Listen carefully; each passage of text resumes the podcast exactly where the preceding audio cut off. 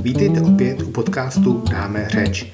Dnes s Vlastimilem Lepíkem o tom, co ho do politiky přivedlo, jak se městu daří nakládat se svým majetkem a řeč přijde i na starou vodárnu nebo prodej pozemku na Nebozísku a Hálkově vrchu.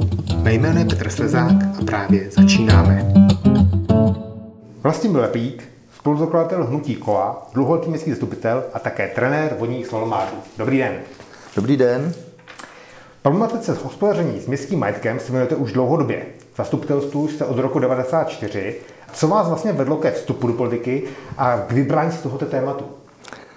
No, eh, v podstatě do vstupu eh, do politiky mě vedla naštvanost.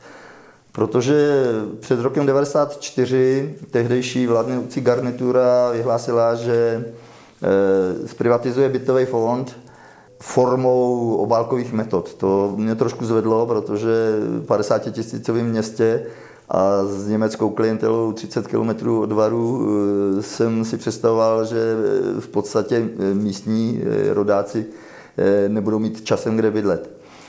Takže jsem založil tehdy s doktorem Knárou Združení na ochranu nájemníků. Nějakým způsobem jsme komunikovali s radnicí, ta s náma moc komunikovat nechtěla a já jsem někde prohlásil, že jestli prostě s náma ta radnice nebude komunikovat, takže půjdeme do komunálních voleb. No a to se stalo, protože jsme to neuměli, nikdo z nás nebyl politik, tak jsme vlastně kandidovali na eh, kandidátní listině sociálních demokratů jako členové SONu, teda Združení na ochranu nájemníků. No a eh, protože to byla velmi žhavá otázka pro obyvatele Karlových Varů a bylo to téma, kterým, které tím městem hýbalo, tak jsem najednou seděl na radnici v, v roli náměstka, aniž bych o to nějak e, zvlášť e, usiloval. A pochopitelně jsem dostal hned do vínku teda majetek města a e, já jsem řekl, že tam budu v této roli jenom do té doby, než e, se mi podaří zprivatizovat bytový fond a pak, že e, z tohoto místa odejdu, protože jsem měl svoji profesi projektantskou a to mě bavilo a to jsem chtěl dělat. A to se povedlo? To se povedlo během asi roku a půl nebo necelých dvou let. Já jsem vymyslel pravidla pro prodej eh, bytových domů. Eh, ještě jsme s kolegy dali dohromady seznamy domů nebo seznamy majetku, který se mají prodat, který by se zatím neměli prodávat z nějakých důvodů, eh, blokací třeba výstavbou, komunikací a tak dále. A majetku, které by měly zůstat na věky v majetku města. Tohle to říkám, trvalo necelé dva roky, po těch dvou letech jsem odešel, zůstal jsem členem zastupitelstva ale pak další dvě volební období jsem ani nekandidoval, neměl jsem proč. Mm-hmm. Až v roce 2006 vás Pavel Žemlečka oslovil s tím, že chce zakládat nové občanské hnutí? No, vlastně Pavel Žemlička, eh, Petr Kulhánek a já jsme založili, založili KOA, Karlovarskou občanskou alternativu. A té problematice se se věnoval dál, i pod hlavičkou KOA? No jistě, jistě. Ono to prostě eh, probíhá kontinuálně. Já i v těch dobách, kdy jsem neseděl v zastupitelstvu, tak jsem byl v komisi pro hospodaření s majetkem města. Eh, tam jsem se stal brzo nepohodlným. to bylo to, eh, ty dvě volební období, které jsem vlastně nebyl členem zastupitelstva. Eh, musím říct, že některé věci se povedly mm, za tu dobu, co jsem byl v tom prvním. Právě ta privatizace toho bytového fondu, ta si myslím vydařila, protože od nás ty pravidla mm, privatizace vlastně obsalo spoustu měst. Mhm. Eh, byly i věci, které se nepovedly, nebo které se nepovedlo dotáhnout do konce a do dneška mi to mrzí. Eh, já jsem měl představu, že založíme městskou eh, společnost, eh, která se bude starat o majetek. Bylo to z toho důvodu, že v zastupitelstvu v té době sedělo 38 členů, dneska jich je 35. A téměř žádný z nich není odborník v té majetkové věci a takové věci by měli opravdu dělat odborníci. Jenomže už v tom prvním volebním období to nebylo úplně všem eh, po vůli, protože chtěli nakládat s městským majetkem, eh, takže se mi nepodařilo to dotlačit do konce a založit tu majetkovou městskou eh, společnost, kterou třeba udělali v Českém Krumlově a náramně se jim vyplatila. Hmm. Taky vidíte, jak Český Krumlov jel, jak vypadá dneska, jaké mu zůstaly majetky.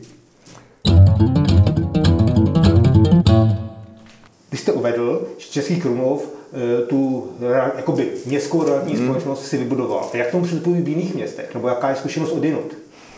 Každé město to má po svém. Některá města se na to dívají tak, že by majetek neprodávali vůbec, nebo že by si ho nechali celý ve svém vlastnictví. Některá naopak. Tím, že my jsme privatizovali možná 90% bytových fondů, tak jsme se zbavili obrovského zátěže, protože ten bytový fond po té revoluci byl takový, jaký byl, to znamená zanedbaný ve všech směrech. Eh, další kapitolou je nakládání s pozemky a tady je to obzvlášť eh, rozdílné u různých měst. Jsou města, která pozemky neprodávají, jenom je pronajímají. Pak jsou města, která pozemky naopak vykupují. A pak jsou města jako Karlovy Vary, které, která bohužel pozemky prodávají let kdy špatně, za špatné ceny a ještě všelijakými způsoby, které nevidím jako optimální. No, ono často e, slýchám a hrozně to nenávidím, že město neumí hospodařit a že město nemá podnikat. Eh, podle mě je to špatně. Město má v nějakém rámci mít podnikatelské aktivity. Tady panovaly takové názory, že od podnikání jsou podnikatelé eh, a taky to vidíte, že oni opravdu podnikají s majetkem, který ale naopak měl zůstat v majetku města. Když se podíváte, stará louka celá vlastně je zprivatizovaná. To je přesně ten majetek, který byl lukrativní a který měl zůstat v majetku města. Neříkám, spíš, pronajímat. Neříkám, že bytový fond, třeba ty, ty domy se mohly prodat, že jo? Později zákon 72, pak 106 nám, 160 eh, myslím, nám umožnil rozdělit dům, prodat půlku domu a nechat si třeba eh, ty přízemní eh, prostory, v kterých jsou obchody, že jo, kavárny a tak dále. A dneska, když se podíváte, tak všichni, kteří tyhle ty domy získali, prosperují a město chudne.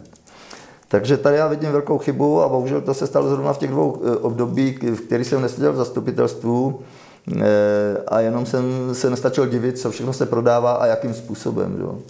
Takhle se prodali, já nevím, Lázně tři, eh, spoustu další. Bytové družstvo vyhlídka, kapitola sama o sobě, když už teda o tom hovořím. No. Bytové družstvo vyhlídka se prodalo za 6 milionů. S tím, že tam byl závazek vybudovat eh, domy pro bydlení, pro nájemní bydlení. To bylo ještě kdy? kdy v jakém roce se to prodávalo přibližně, aby jsme viděli? Myslím 96 eh, nebo po roce 96. Eh, výsledek je takový, že se to přeprodalo asi za 120 milionů, možná ještě za víc. Do dneška tam nic nestojí. Město tím schudlo, přišlo o velice lukrativní pozemky a nakonec se na tom zbohatne developer. Mm-hmm. No. Což je podle mě špatně, zvlášť dneska, když máme problém s bytovou výstavbou nebo vůbec s, bydlením v Karlových Varech. No a takových kaus je spousta, že jo. Třeba ten Hálkův vrch? Třeba Hálkův vrch. To je věc, která to prostě jsou pozemky, které by se prodávat neměly. Jedná se tam o veřejnou zeleň. A když už prodat, tak eh, za peníze, které eh, k tomu odpovídají. To je právě ten problém, že eh, nám jdou do komise pro hospodaření s majetkem města jdou materiály, ale ta komise neví, za kolik se co bude prodávat. Ta komise je o to, aby řekla, že tenhle pozemek nebo objekt je pro město nutný udržet, anebo je pro město schůdné se ho zbavit. Pokud to dopadne tak, že teda eh, komise doporučí prodej, rada to schválí a jde to do zastupitelstva, tak až v tom zastupitelstvu vlastně mm-hmm. se dozvíme, jak, za jakou cenu se to prodává. Což je špatně, protože kdyby, kdyby jsme měli eh, tuto informaci už v té komisi, tak si řekneme, tak než to prodat za tyhle peníze, tak si to radši necháme, to prostě nemá smysl. Že? Ale tím, že to projde tou komisí, pak do zastupitelstva to jde s doporučením komise prodat, ale ta komise to doporučila, aniž by věděla, kolik za to stržíme. Jo. To je prostě špatně a e, musím bohužel konstatovat, že město v některých případech se neumí s tím majetkem popasovat tak, jak by to udělal soukromník. Jo. Mhm. Jako městská zeleň byly vlastně i pozemky na Nebozísku? To je další kapitola obrovská, že to, to bylo ano, to bylo, měst, to byl Sopark, městská zeleň, park vlastně, ano. že jo. E, manželé Peričovi si postavili vedle vilu a zažádali si o prodej. To bylo v době, kdy jsme seděli na radnici, my jsme s tím prodejem, nebo zdědili jsme vlastně Eh, tenhle problém. My jsme s tím prodejem nesouhlasili a celou dobu jsme ho blokovali. Pardon, to bylo v jakém roce přibližně, když to seděl jste na radnici, to bylo... Nebo od jaký doby jste vlastně táhne ten problém, táhl ten problém? 2010 možná, mm-hmm, no. ale nevím to, nevím to úplně přesně. E, takže e, my jsme zdědili problém. E, je třeba říct, že Peričovi se zachovali tak, jak by se asi zachoval každý zájemce o ty pozemky, dokonce zainvestovali úpravu toho parku, pochopitelně tak, aby to vyhovovalo jim. Pak se to oplotilo, ten pozemek, a oni ho měli v nájmu. Eh, už ten nájem byl v té době proti všem regulím, protože město v té době mělo pravidla pro pronájem pozemků, kde byly nějaké ceny, mm-hmm. ale už v té době to bylo pronajatý za cenu daleko nižší, než byla v těch pravidlech. Eh, když jsme pak přišli k vládě my, tak jsme se snažili to narovnat, tu cenu jsme upravili tak, eh, jak bylo podle těch pravidel, takže platili za to nájem. No a současné vedení města vlastně tento pozemek prodalo. Celá tato kauza se táhne řadu let, eh, je mi nepříjemný i o tom mluvit. Nicméně stav je takový, že eh, ty pozemky, o kterých se eh, paní žadatelka Peričová žádá, byly vždy parkem a veřejnou zelení a jsem přesvědčený o tom, že veřejná zeleň by měla zůstat veřejná, neměla by se prodávat. Od toho minulého jednání zastupitelstva se na tom nezměnilo vůbec nic. Takže dneska tady je to zřejmě proto, že koalice našla dostatek hlasů k tomu, aby to prohlasovala. Peričovi žádali dlouho, já nevím, jestli se, prostě to bylo nějaká desítka let, Jo. No, Ale měli jsme z toho aspoň nájem a pořád to byl městský majetek, i když v podstatě ho občani města využívat nemohli, protože to bylo zapocený a bylo to součástí vlastně Peričových eh, zahrady. Ale pořád to byl majetek města. Jo. Ano, k tomu prodeji vlastně došlo v červnu 2019. No, ano. 10 let zhruba to je no, to, no. to Zmiňoval jste objekt Lázní 3. Pamatujete si, nebo jste si schopni vybavit ty detaily, jak k tomu k tomu narovnání té cenové hladiny vlastně došlo? Jasně. E, my jsme zdědili, když jsme se ujali vlády na radnici, tak jsme zdědili problém Lázně 3. Lázně 3 už byly v té době prodané, byly prodané za 90 milionů, pokud se dobře pamatuji.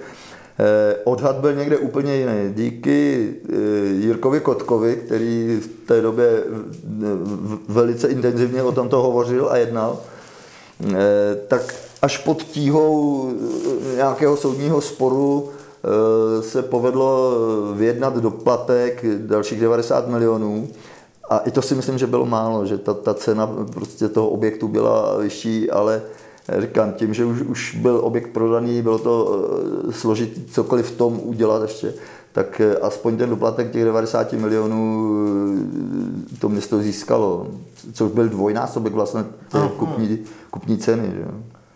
A ta smlouva tehdejší byla připravená pod náměstkem Hybnerem, jo? No jo, to bylo, no, to bylo to zlaté období, kdy se bohužel prodali nejlukrativnější eh, objekty v Karlových Varech. Říkám, celá stará louka, nebo no, všechny domy nebyly naše, že jo, ale ty městské domy eh, na Staré louce se prodali. Prodala se Lázenská 1, 3, 5, to, to, to jsou luxusní domy, že jo byla to škoda a zrovna tohle byly domy, které se neměly prodávat vůbec. Ty, ty si na, sobě, na sebe uměli vydělat krásně svým nájmem a byli by spokojení nájemci i město. Takhle jsou nájemci eh, schopni na, na těch domech výrazně vydělávat a, a město přišlo zkrátka. A jak se díváte na dnešní situaci? Jak je město, jak město dneska nakládá s majetkem? E, Řekl bych, jak se mu daří nakládat eh, Řekl bych, že tady nefunguje dostatečně nějaký kontrolní mechanismus. Eh, uvedu takový příklad.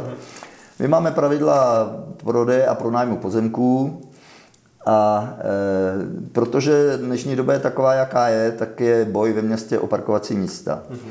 E, dlouho nešlo, aby si soukromník vůbec pronajal e, místo na SPZ.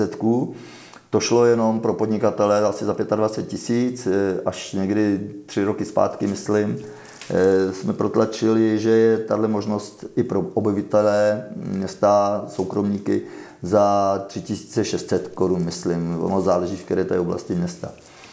No jo, jenomže občani nejsou hloupí a hledali nějakou cestu, jak tyhle peníze ušetřit.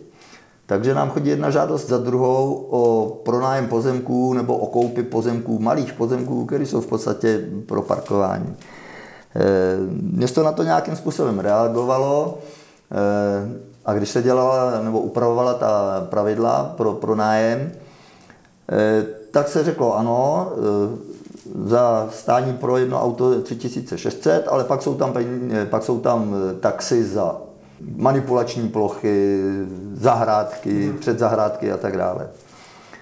No a dnes je stav takový, že řada lidí si zažádá o pronájem nějakého pozemku za účelem manipulační plochy a přímo v té smlouvě má napsáno, že to je bez parkování, Mm-hmm. Ale ty lidi tam veselé parkují a nikdo to nekontroluje. Nikdo to nekontroluje a tam nám leží e, významné peníze, protože 3600 a nebo, e, nebo 35 korun za metr čtvereční, to je výrazný rozdíl.